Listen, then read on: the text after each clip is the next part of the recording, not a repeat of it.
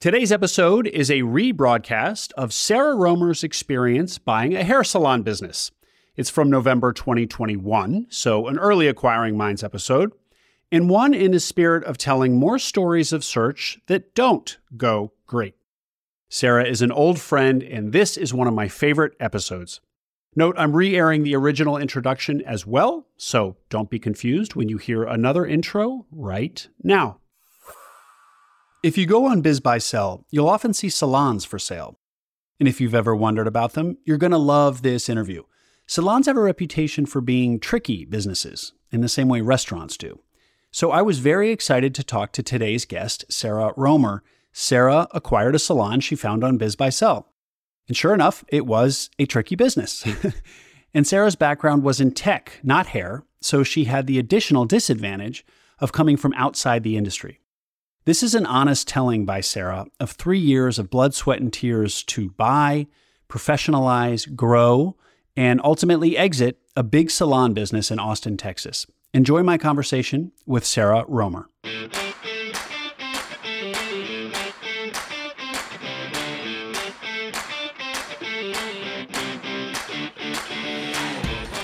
Welcome to Acquiring Minds, a podcast about buying businesses. My name is Will Smith. Acquiring an existing business is an awesome opportunity for many entrepreneurs, and on this podcast, I talk to the people who do it. You've probably heard me mention SM Bash, the conference in Orlando for acquisition entrepreneurs, SMB owners, and investors. It was such a valuable event. I met no less than 12 Acquiring Minds guests there in person, hosts of other podcasts in this space. And if you're on SMB Twitter, it was a who's who of all the biggest accounts. Well, SM Bash is coming back around, this time in Austin in April, and I'll definitely be going back. I'm told by the SM Bash team that this year they're going even deeper on content relevant to search, including a focus on finding investors for your acquisition and inviting a lot of investors to attend as well. For serious searchers or those who've recently acquired, SM Bash is really the leading event. There are others associated with universities, but as far as I'm aware, this is the biggest and best indie conference for entrepreneurship through acquisition. Check out smbash.com, six letters, S-M-B-A-S-H.com, or click the link in the show notes. See you in Austin. Sarah Romer, thank you for joining me today on Acquiring Minds. Nice to be here, Will. Thanks for having me. I'm really looking forward to this conversation, Sarah. We talked last week and I heard the entire story that you are going to share now with the audience. You acquired a salon in 2015 and turned it around, grew it, and sold it in 2018. Uh, and while that sounds like a perfect kind of business story, in fact, it was a, a rocky three years. Uh, so lots of uh, lots of interesting details to that story. This, the salon was in Austin, is in Austin, Texas, uh, on Sixth Street, on on the west end of Sixth Street, which is kind of for people who know Austin. Um, you know, the east side is kind of the nightlife side of um, end of Sixth Street, and the west side is kind of the retail uh, higher end end of Sixth Street, and so that's where the salon was. Very central, great location.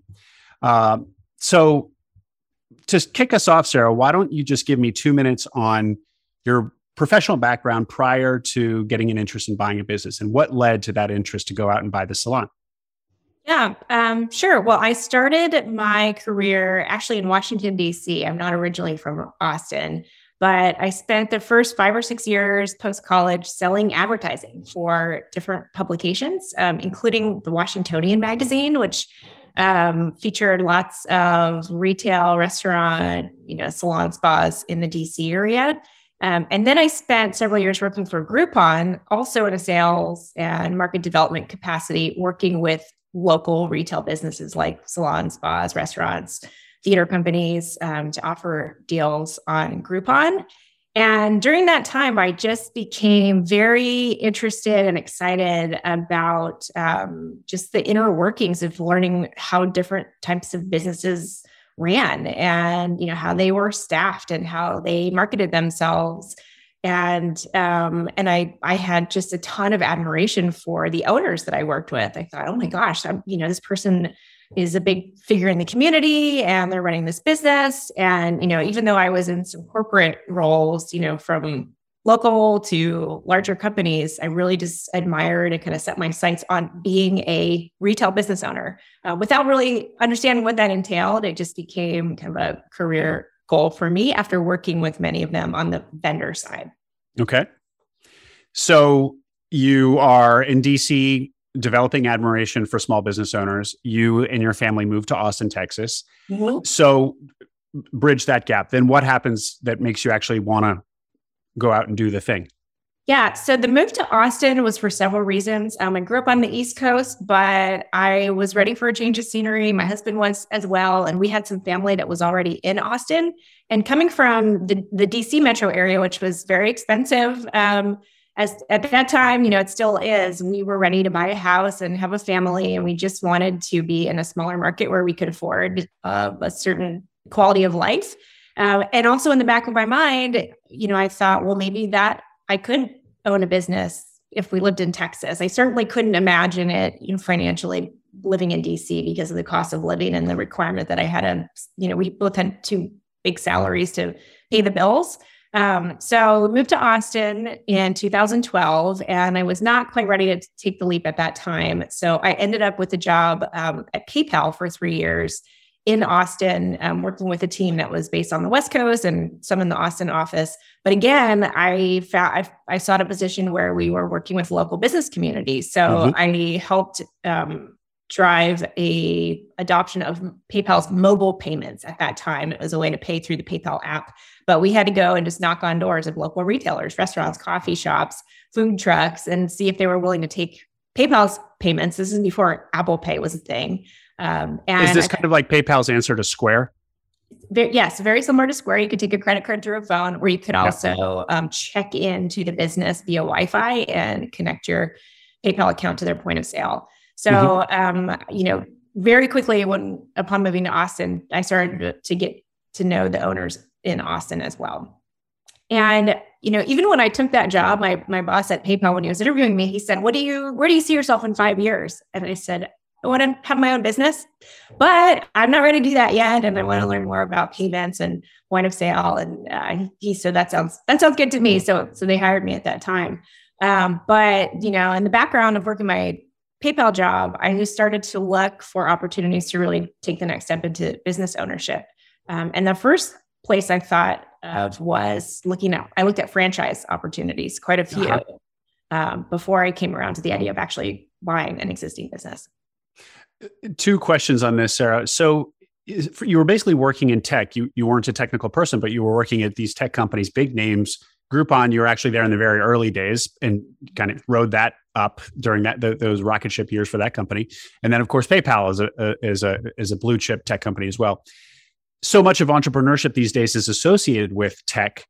Uh, mm-hmm. and, and, but you were you're drawn to the kind of the small business retail um, entrepreneurship. Was there any part of you that like why not the the kind of the tech entrepreneurship path since you were in your corporate days? That's where you were working and what you yeah. were seeing. That's a good question. And you know, I, it never even crossed my mind that I had the skills or the ability to, to start my own tech company. Um, and really, I couldn't imagine owning a business that I couldn't physically see all you, all you can see is the retail landscape, you know. And I know now yeah. that there are so many businesses that just operate, you know, professional services and things that you don't see. Um, yeah. But I was really, really focused on the retail segment because that was about as far as I could imagine, you know, based on my view of the world at that time. Yeah. And then in terms of becoming a, a small business owner, it sounds like you were basically already decided that you would acquire a business. You're going to about to tell us the difference between acquiring an independent business versus a franchise. But what about founding or starting a retail business from scratch? Did that cross your mind? Um, it did, and I really kind of ruled it out because I know my strengths are more um, on the operations side, and mm-hmm. I, I felt very confident in my ability to operate a business. I did not feel confident in my ability to start up a business from scratch and grow it to something that I could then operate. I didn't think that I had any great ideas that someone else hadn't thought of before. Um, so the franchise model made a lot of sense. I thought, well, if someone else has the idea and the playbook, you know, I could execute and, and operate it. Um, and I went down the path at, you know, discovery process with several different franchises in the health and wellness space, a massage chain, a nail salon, a men's grooming operation. Uh, and I got very close to proceeding with one of those. And I had hired an attorney to help me review all the franchise docs, you know, 175 pages of it. Mm-hmm. And mm-hmm. he made it really clear to me. He said that, you know, Sarah, I hope you understand, like once you sign these papers and you, you know, you do this deal, you're not really going to have any ability to make decisions on marketing or strategy. You know, you're going to have to follow this playbook. And the only thing you're really going to be able to make decisions about is staffing, hiring and firing and managing people. That's what franchises yeah. want you to do. And I took a step back and thought, that's not why I'm doing this. Like I really, I, I, I believe in myself. I believe I'm capable of more than that, not just mm-hmm. the, the staff management. So that was when it first occurred to me to look at actually buying a business that already existed. Well, it's funny because what you just said about yourself and your strengths, uh, that the your strengths are in operations, and and I feel like franchise, yeah, that what they a franchisor wants you to do is hire and fire, but also just be a really good operations person. That's they just want somebody in there to operate, an operator. Um, and so once you this was put to you as something that um, really that's all it was, you realized in fact that you thought you had potential beyond that. You did want to exercise some creativity, did want to exercise some strategy. So yeah. you you get close to signing on the dotted line. Your lawyer talks you out of it. Uh, lawyers do that, and then what? Um, so then I don't remember which came first, the franchising or the uh, BizBuySell, but I had a good time just browsing listings of businesses for sale on bizbuysell.com. And I would hone in on yeah. Austin and every you know month or so to see if there was anything new and there's a lot of small businesses you know pool cleaning routes or bread delivery routes that's um, right and i came across a listing that looked really interesting it was um, top austin salon and spa downtown on sixth street i don't know if it's said sixth street but it's in downtown austin 20 year legacy of the community uh, inquired for more details. So it didn't say what it was, but it had enough information and I had a sense of the location that I was really interested in it. So yep. I applied and um, got through the vetting process that the business broker put me through and and began that process. So tell us what you found. Um, so that would have been fall of 2014. And what I found was a business that had been open since 1995 in the same space on 6th Street um, Bella Salon, still there in Austin today. And it had been founded by Josh Martin, who was a really well known, talented hairstylist. Um, and he was still owning and operating the business and working behind the chair doing hair. And it had, was really his life's work. He was in his early 60s, but he was trying to sell the business because he had um, some health issues. He actually had cancer that had, um, he had battled it. He got better. Then he had gotten sick again. And he really just wanted to transition the ownership of the business to someone else who had the, you know, the uh, opportunity to run it while he continued to do hair as long as he was able to. So I met him in person. I was really impressed with him and his story. Um, and wanted to proceed in the process and went and got into this due diligence, you know, look, looking at the numbers and the books with Josh and his business broker and real quickly realized that there was just a huge gap between what he was asking for the business and he felt it was worth um, which was $450,000, which is not, you know, for his life's work, that was, it felt reasonable to him. Um, but the numbers did not support that valuation. And mm-hmm. I couldn't even come up with something close to what he was asking for. Um, and what really had happened with the business after looking through the numbers was it was a huge operation in the 90s. It was the only salon spa like it at that time. Um, and I think at one point, it, well, rumor was I didn't see any um, paperwork, but it had been a $4 million operation. Uh, but over time, a lot of the stylists who worked at Bella left Bella and went to open their own salons or their own spas. And there are at least 10 other businesses now in Austin that are run, operated by people who at some point got their start at Bella hmm. Salon. Mm. So it was a huge operation for a long time. Uh, and then it just kind of uh, slowed down and, and got a little bit smaller. And um, you know, continued to hum along, but not at the same level of prestige and, and success financially. Uh, so Josh, the owner, you know, he was still remembering the, the good times, and that was what yeah. he thought the business was worth. And when we looked at the books, it was just not even close. So I, I walked away from it. I said, I don't think we're going to uh, uh, be able to agree on this. And I'm going to keep looking. Top of the list for most acquisition entrepreneurs after they close on the business is digital marketing. Is the business doing it properly or at all? Has the website been touched since 2005? In many cases, that website is going to need an overhaul. Eversite is a firm that works with searchers to do custom redesigns of their websites for a flat monthly fee. So you don't need to spend down your precious working capital for a custom redesign of the website. That and all ongoing support is baked into their monthly fee. So your website cost is simple and predictable month after month with the assurance of knowing that you can ping the folks at Eversite for any changes you might need. And you will talk to a human. Call or email your Eversite rep, make a request, and expect your changes live in hours, sometimes minutes. There is so much going on when you transition that business you buy. Make the website management easy by putting it in the capable hands of Eversite. Check out eversite.com slash searchers. E-V-E-R-S-I-T-E dot com slash searchers.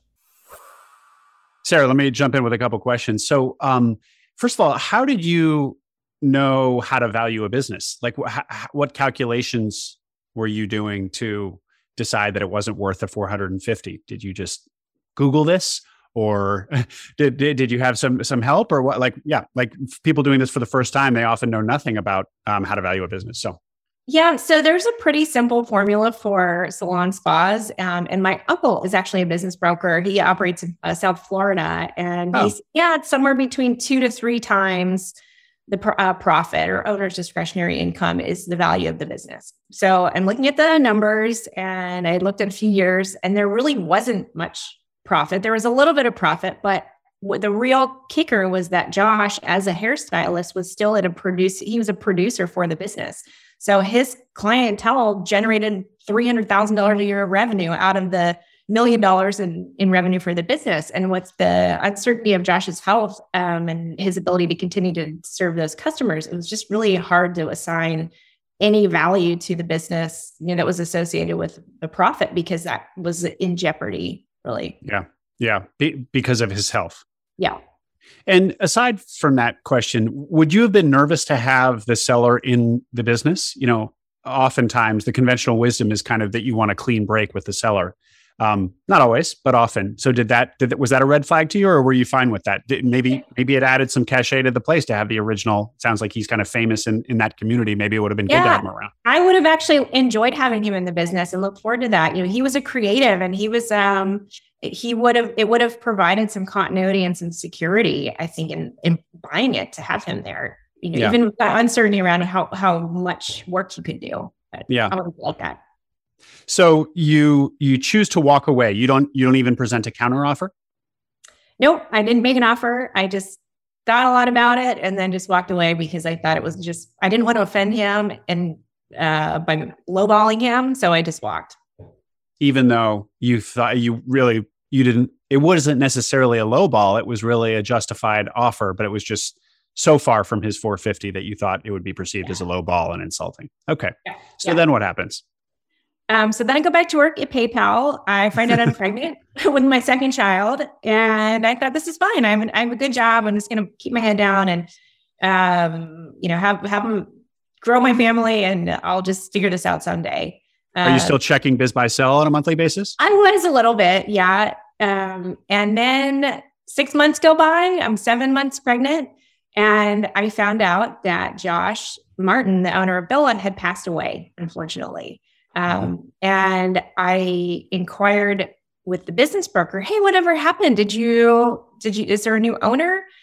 And he said, "No." And in fact, what are you doing? Because we we still, you know, we're we're at the end of this process. We haven't found someone to buy the business, and the lease on the space is up this year. The landlord is ready to put a for lease sign in the window. Um, you know, it, it just it was an opportunity to take advantage of the fact that no one had bought it while he was around, and uh, he had a family friend that was still trying to operate it and, and find someone to take over.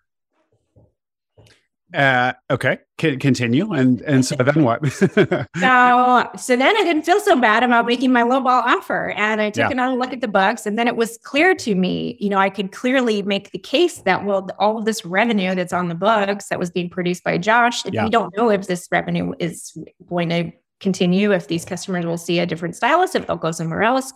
Um, so I made a very low offer to buy the business and did a little bit of negotiating and ended up with a deal to acquire the business for $80,000, which, you know, was significantly less than the, the 450 that Josh had been um, asking. And I, you know, as far as my due diligence, I did not spend a lot of time um, really checking and double checking the numbers. I just took the P&L for face value and I looked around the building and I just saw opportunity. Um, it was 5,500 square feet of space that had been built out into a salon spa. There were salon chairs and mirrors and computers and a front desk and retail inventory. And the place was filled and it was operating and it was well staffed and there were customers. So to me, um, you know, I couldn't imagine a better opportunity to get into something, you yeah. know, and and just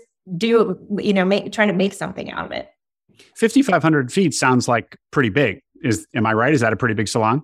It's very big, um, and that ultimately became one of the biggest challenges was covering, you know, b- growing the business to a level that could support the overhead and the, and the rent for a space that big.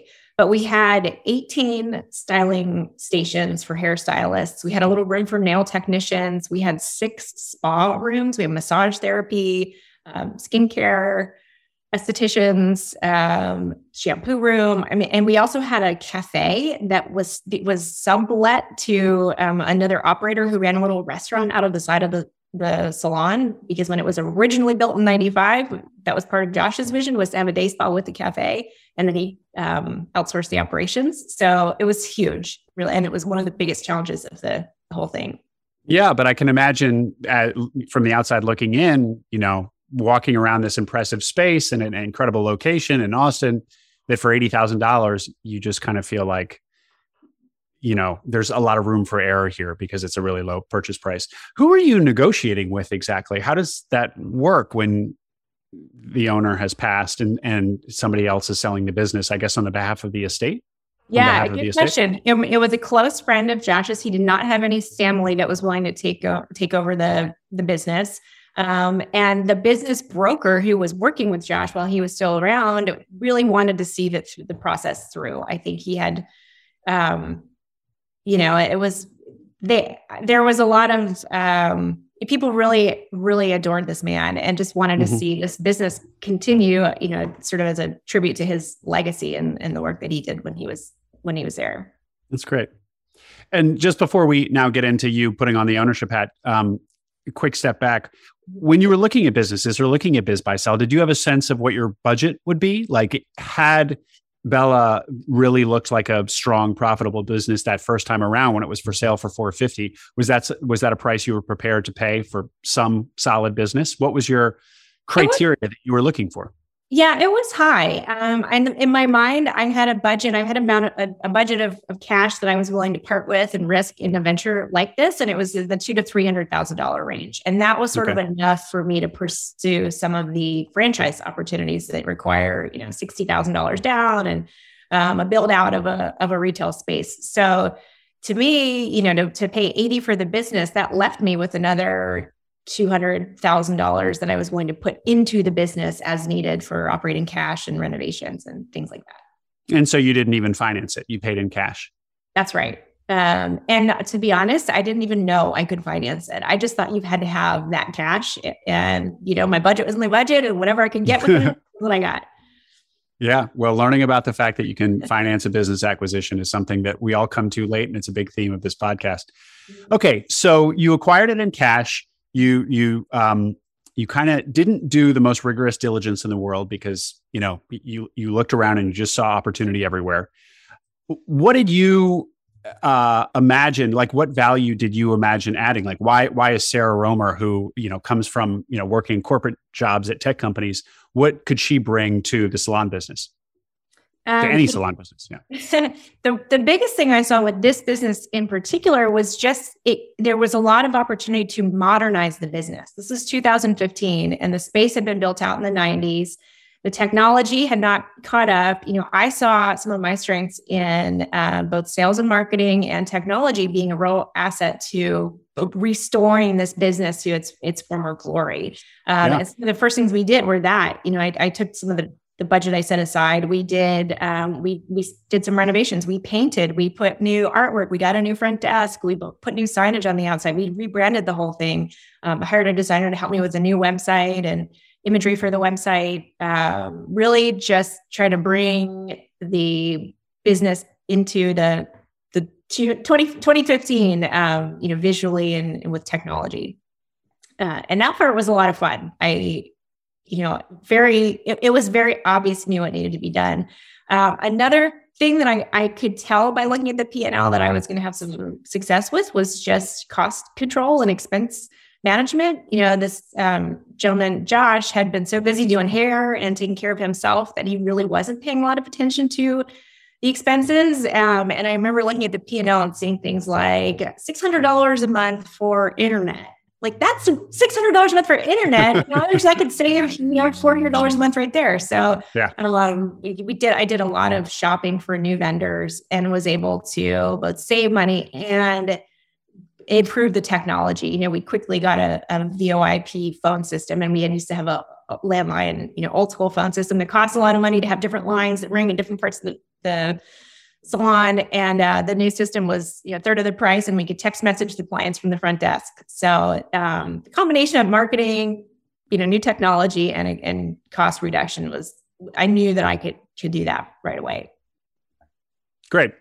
And then uh, conspicuously absent from that is all the all the people issues which of course for, which is always always the where people get tripped up in a transition. So talk to me about uh, talk to me about that piece which of course is the really the big story here yeah. So, you know, something that I didn't really understand when I bought the business and was, you know, fantasizing about being a salon owner in Austin was that the product we were selling is produced by people. It is a service business. and, um, you know, a haircut it's not just a haircut, it's being performed by a person. So, I when I bought the business, I inherited 31 employees, and the the majority of the employees were service providers. But then I had some administrative staff as well, front desk, bookkeeper, manager.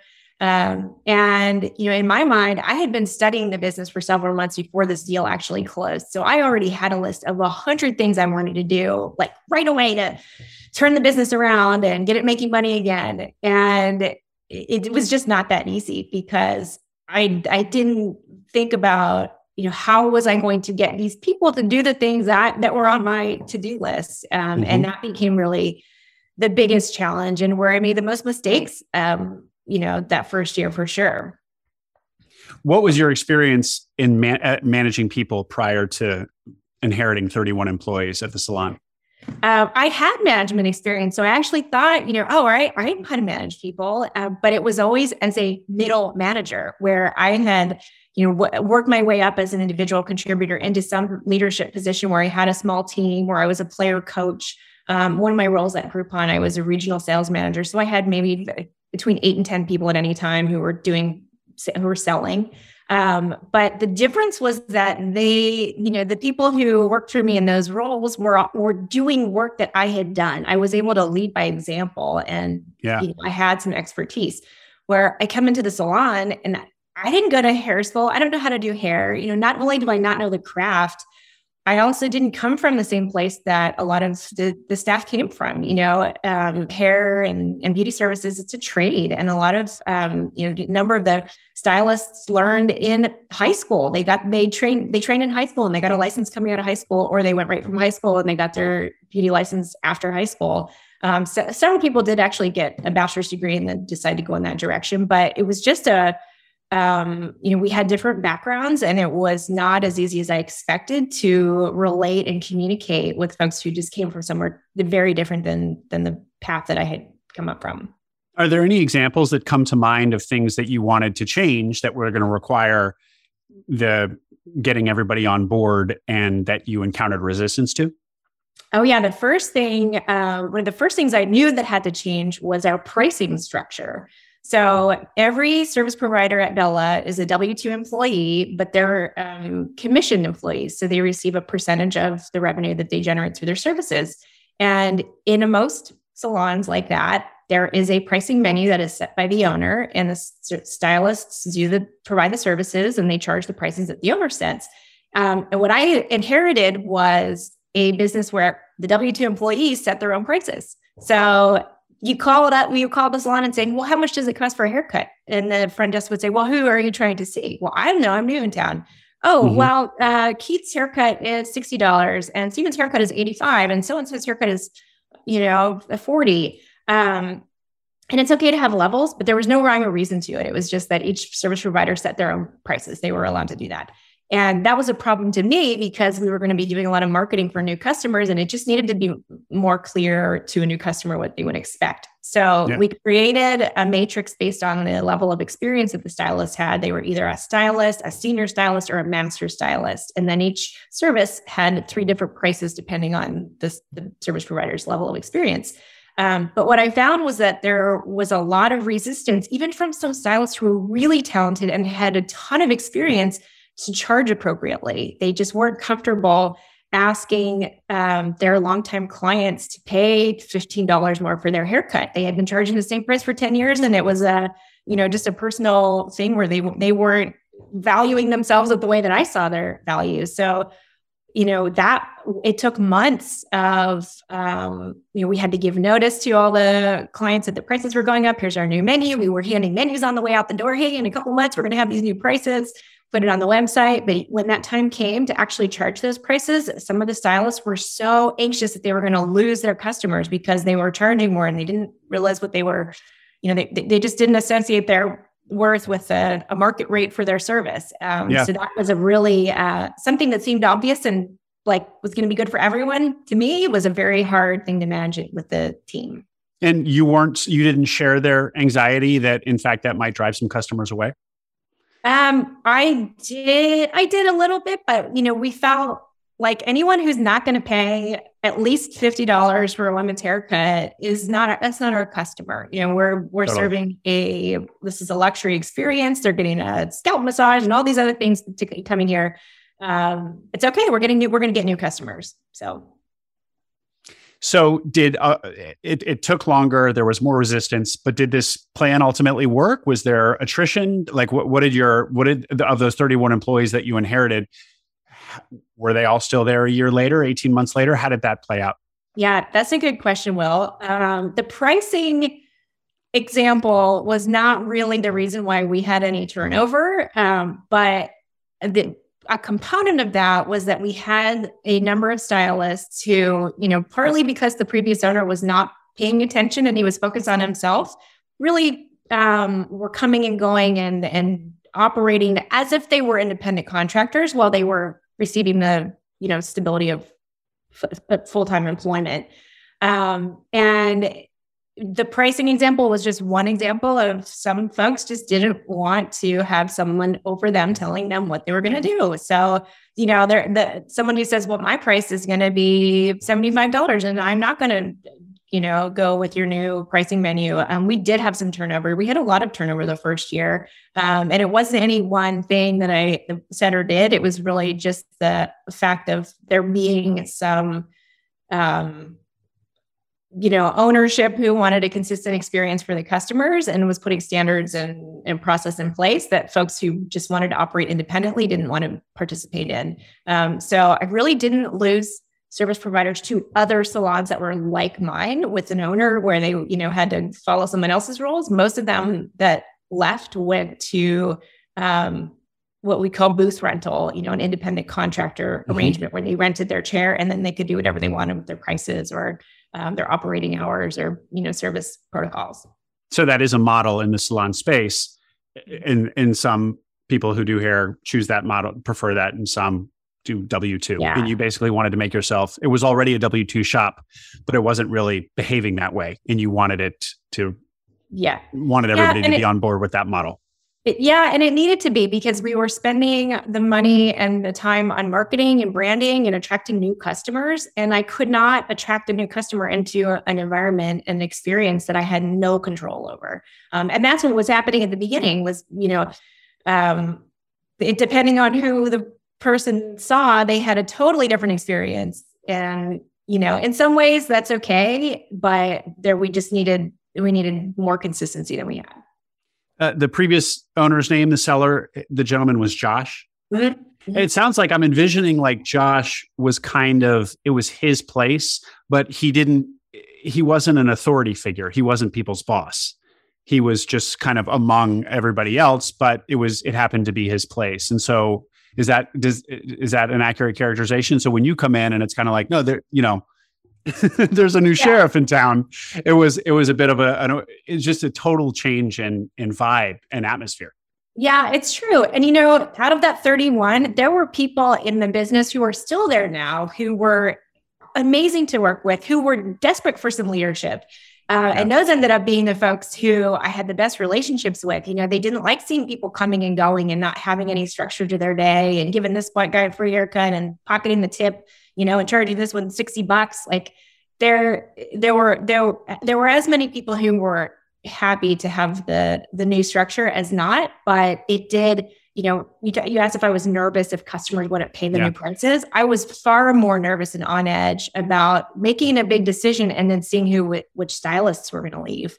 Um, because that was a much bigger deal than losing a customer because with this stylist you know, they have um, loyal clients who want to go see them even if they leave so yeah one stylist leaving could mean 100 customers are going to go somewhere else sure sure so sarah now that you're in there and you're looking at you know you're implementing these changes what did the what did the money look like once you got in there? I mean how profitable or not did the operation reveal itself to be um, it was not profitable for the first year for sure. Um, I got into the business and we were doing about a million dollars a year in revenue, and the overhead was about a million dollars a year. But I had a few months left on the old lease. There was a 10 year lease that was negotiated in 2005 that ran through 2015. So the first few months were okay. Like there was enough money coming in, I could pay the rent. But then my lease kicked in with new 2015 rent um, three or four months into the whole thing, right around the time that a handful of the veteran stylists decided they were going to leave. And all of a sudden, I thought, oh my God, I'm, I'm five months into it. And I had, um, you know, several months in a row where the business was operating at about a $10,000 a month loss.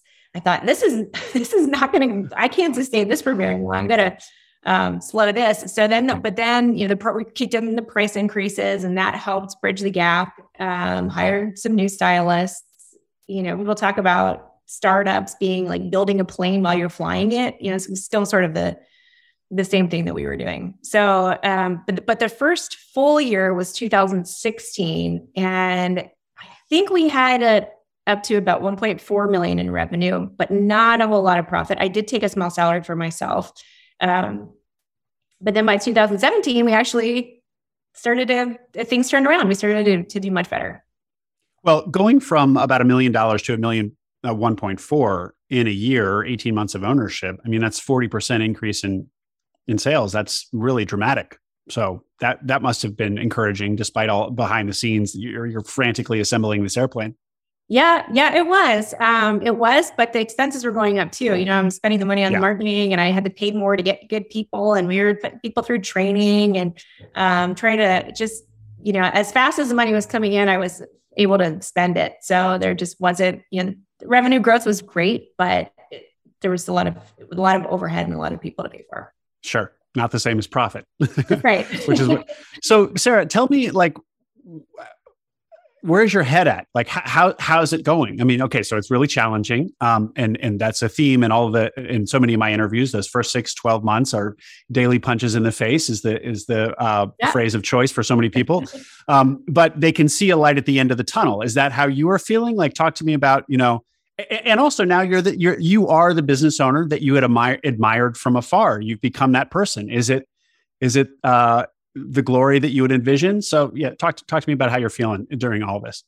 Yeah. So 2016, the first full year I had the business was for sure the hardest year of my life, you know, personally and professionally. I mean, I had young children at home. Um, I had a business that was originally open seven days a week. It, we changed the operating hours, went down to six days a week somewhere in that year. But um, it was it was so hard and so stressful. And I thought, why am I doing that? Why am I doing this? Why did I think this is a good idea?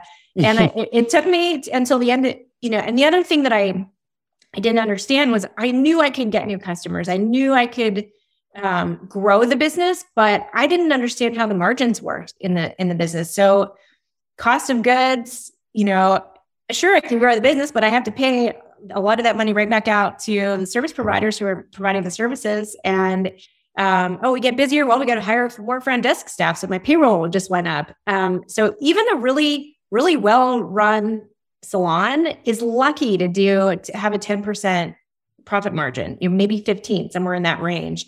And to be doing that kind of business, you have to have a very robust retail sales program selling skincare and hair care products and accessories and jewelry. And um, so once I really understood what the opportunity was going to be for me as an owner, to, and I was looking at this business as my primary, my only source of income. Mm-hmm. Um, mm-hmm.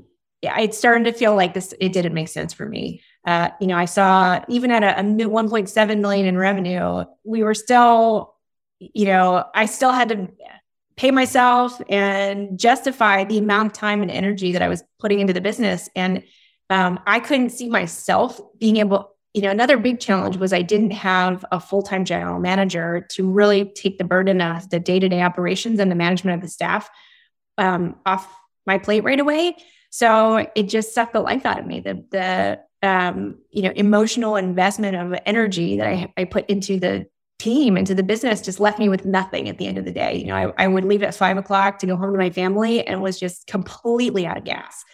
So by the end of 2016, I thought this is not sustainable. Even if I grow this business, I don't I don't want to do this. It's not the upside is not worth the amount of risk and responsibility that I have to these people in this business and you know, financial obligations. I also signed the the five year lease came with a two hundred twenty five thousand dollar personal guarantee. So if the business closed, I was on the hook to pay rent and for the first year until the owner, uh, the building owner, could fill the space.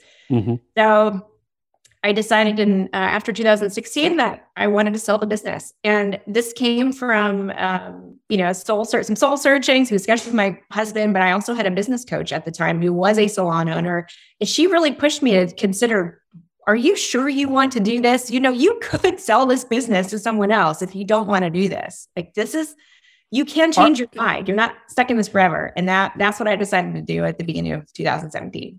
Well, so the fact that that's an interesting point. So, are there people who maybe are just so passionate about the beauty business or about hair that they would have been fine putting in the hours that you were putting in? I mean, was it is it a good business for the right person, even if it's yeah. a really hard business? or is it just like would you advise anybody to just like stay away um, it's a great question. And it's one of the reasons it did not work out for me because I didn't have a passion for that industry. That was not my craft. I didn't have a strong enough why. If people talk about you have to have a, a why and if you're going to go through this journey. Um, yeah. However, if you are a hairdresser, you know, for some for some stylists or you know even um, skin care pro- uh, providers, that is the pinnacle of their career is to have their own business and they continue, continue to practice and they mentor junior staff um, and it can be a good business because they can make a lot of money behind the chair and the business can throw off a little cash and they have a place to work you know it's so i i think i don't know the numbers offhand but i think there are very few owners like like i was just a business person coming in from the outside where you know most of these successful businesses are operated by someone who, who came up through the industry.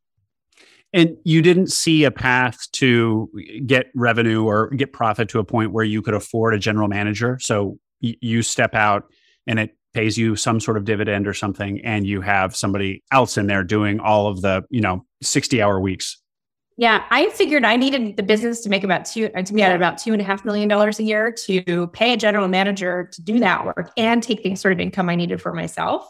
Um, and I did eventually hire a general manager once I knew I was going to sell it because I started worrying less about my income at that moment and more about passing the business on and you know create an asset for someone else. Um, but it would have taken me too long to get there, and I just didn't have it in me. I didn't have another three or four years to get to that revenue level um, where then I could step out. And when you hired this general manager to, to prepare the business for sale, essentially, that left you with no profit. Like that, you were doing yeah, the I mean, hire the general manager experiment and finding that there was nothing left over. Pretty much. I mean, I was still able to take a paycheck and pay this person, but it was not the income that I needed to support my family. You did good things at Bella, though, and you were acknowledged for this, were you not? Yeah. So one of the, the industry. I did. Um, I would say a, a, a, bright spot in all this. Well, first of all, I, I did. I was able to sell the business um, for a price that I was really proud of because it was significantly more than what I paid for it, and I felt like it represented all the sweat equity I, I put into it for three years. Um, but as part of the transition, from 2016 to 2017, we had another big growth year, and I helped the new owner. Um, we applied for um, recognition in the Salon Today magazine, which is a big mm-hmm. trade publication, and every year they recognize the top 200 salons in the U.S. And we applied for best practices in two categories of digital marketing and growth. And we were recognized for both. So we got featured mm-hmm. in the magazine and got to put a big, you know, framed article and award on the wall. Uh, and I didn't find out that we had won that until after I sold the business, but it was for the time that I had owned it. And it was really um, very rewarding because it's not often the, as an owner that people tell you you're doing a good job. People are happy to tell you when you're not doing a good job or what's wrong or they're upset about something or customer had a bad experience. But it was really awesome to be recognized, you know, by the by the industry. So yeah. Speaking of the experience of being an owner and and the validation you do or don't get, so this experience was a grueling one for you, um, but a lot of that sounds like has to do with the industry and, and the particulars of this story and this salon. Do you see yourself doing something entrepreneurial again maybe buying another business or have you had it with the whole the whole concept that the the, the admiring the small business owner from afar was just naive sarah and now you you see what the real deal is and you don't want anything to do with it well so what you just said is exactly true when i think about retail businesses. You know the shop on the corner the main street businesses the restaurants their you know boutiques.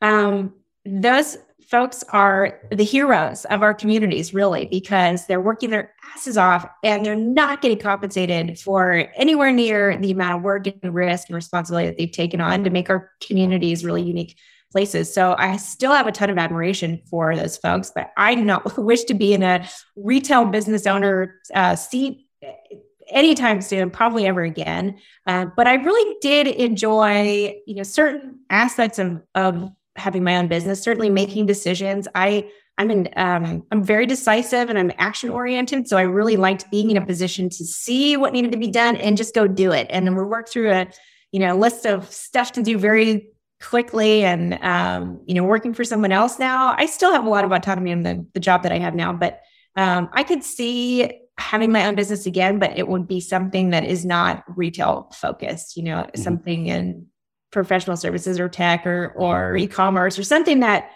would allow me to work um, you know a little bit more flexibly and not be beholden to you know, retail hours and, do you think the format of of acquiring an existing business is something that you'd repeat or would you d- d- does your experience inform that uh, or do you feel like you do that all over again versus starting from scratch um, I would definitely buy a business over again. I mean, there still was no way, there was no way I was going to get into half the opportunity that I had if I had started something from scratch. The amount of time it would have taken me to build a business to the point that Bella was at when I acquired it, it could have taken five or 10 years. It took Josh 20 years to build yeah. what he built. Um, and I got the goodwill, the customer base. There were 22,000 customers in our database that I was able to acquire. Um, we had a Yelp profile that had hundreds of reviews from customers for years. And I had that on the, the day, day, one, my first day of owning a business. So there were a ton of things about it that um, you know gave me a head start, and I would I would consider an opportunity like that again. The biggest thing I would um, suggest or caution someone who's looking to acquire a business, um, you know, could include as part of their due diligence would be an assessment of the team, the people, and the culture.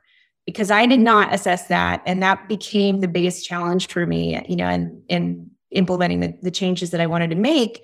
But um, it might not have been so bad if I had thought through that part and understood and understood what I was getting into. Um, you know, and I, I think it's an important component, but absolutely. I mean, it's a it's a head it's a head start, I think, and it it also, you know, depending on how long the business has been around, it really mitigates the risk of starting your own business. You know, it might not be perfect, and there might be a lot of work to do, but there's also a lot less risk that it's going to fail, um, and that was you know, true in my case. Sarah, can you share what you sold the business for? Um, I sold it for four hundred seventy-five thousand dollars. Um, and that was which is which is coincidentally very close to what the original price had been when you first learned about Bella. The 450. Yeah, that's true. That's true. Um, and that was a lot, you know, for a salon. It, that a lot of salons change hands for more like what I paid than than what I ended up selling it for.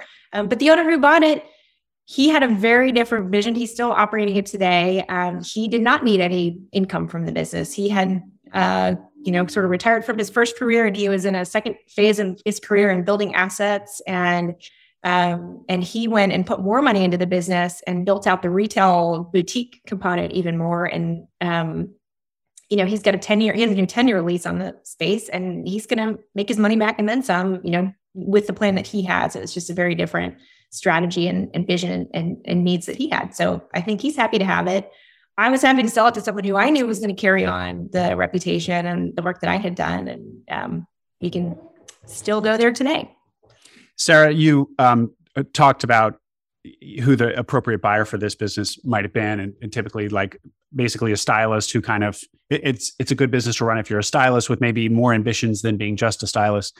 Is there anything else about the salon business that um, is is relevant to share? And I ask just because you do see a lot of salon businesses on BizBuySell, and so mm-hmm. I know that that's um, a type of business that just transacts a lot.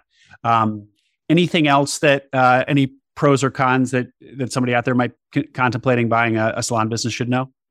Um, yeah, I think that the two things you'd have to understand are who are the stylists? Are they, you know, the, the the reason salons close is because stylists come and go and they take the customers with them. And um, that's a that's really risky. And the way to mitigate that risk and to actually make money in a salon is to focus on the retail component. Um, you know we sold about $250000 worth of hair care skincare makeup um, styling you know hair dryers things like that. Uh, and that you know, as a retailer, you pay, you make 50% of that revenue. So we had, let's say $125,000 of profit from the retail business. And that, you know, the more you can grow the retail side of the business, the, the more secure and more profit there is in the business. Um, and the cool thing about the salon industry when it comes to retail is there's a very um, unique combination of service. You know, when service meets retail, retail can be successful. So the way we uh, would approach selling skincare is the esthetician who did this facial would have spent enough time with the customer's skin to know that they needed something for, you know, redness and brown spots. And they would recommend on the way out, oh, you really should take home these products. This will help you with the, you know, issues you're having with your skin. Um, so, you know, there's there's other um, industries that I think have, you know, the same synergies, but um, if you can get those two things right and working in sync and you can have your service providers understanding how important it is for the business to also have a strong retail component then you really can make some money and be successful. Um, so that you know there's there's opportunity but it, it's it's you have to be strategic about it. So if i wherever i get my haircut if they're not selling product of some kind in there or have some carve out for like a little retail section it's probably just scraping by the business. And, and another way to look at it is maybe somebody out there looking to acquire a salon. Uh, if there isn't that retail component yet, that could be some low hanging fruit to really juice profits. It, it to yeah. introduce that into a into a salon that doesn't yet have it. Absolutely. Yeah. Cool. Sarah, this has been great. How can people reach you if they if they want to uh, have your counsel on acquiring a salon or any counsel at all? Yeah, you know, it's so funny. Uh, they can reach me on LinkedIn. You can find me Sarah Romer, Austin, Texas. Um, I'm on LinkedIn okay. and also email. My email is sarah.romer at gmail.com.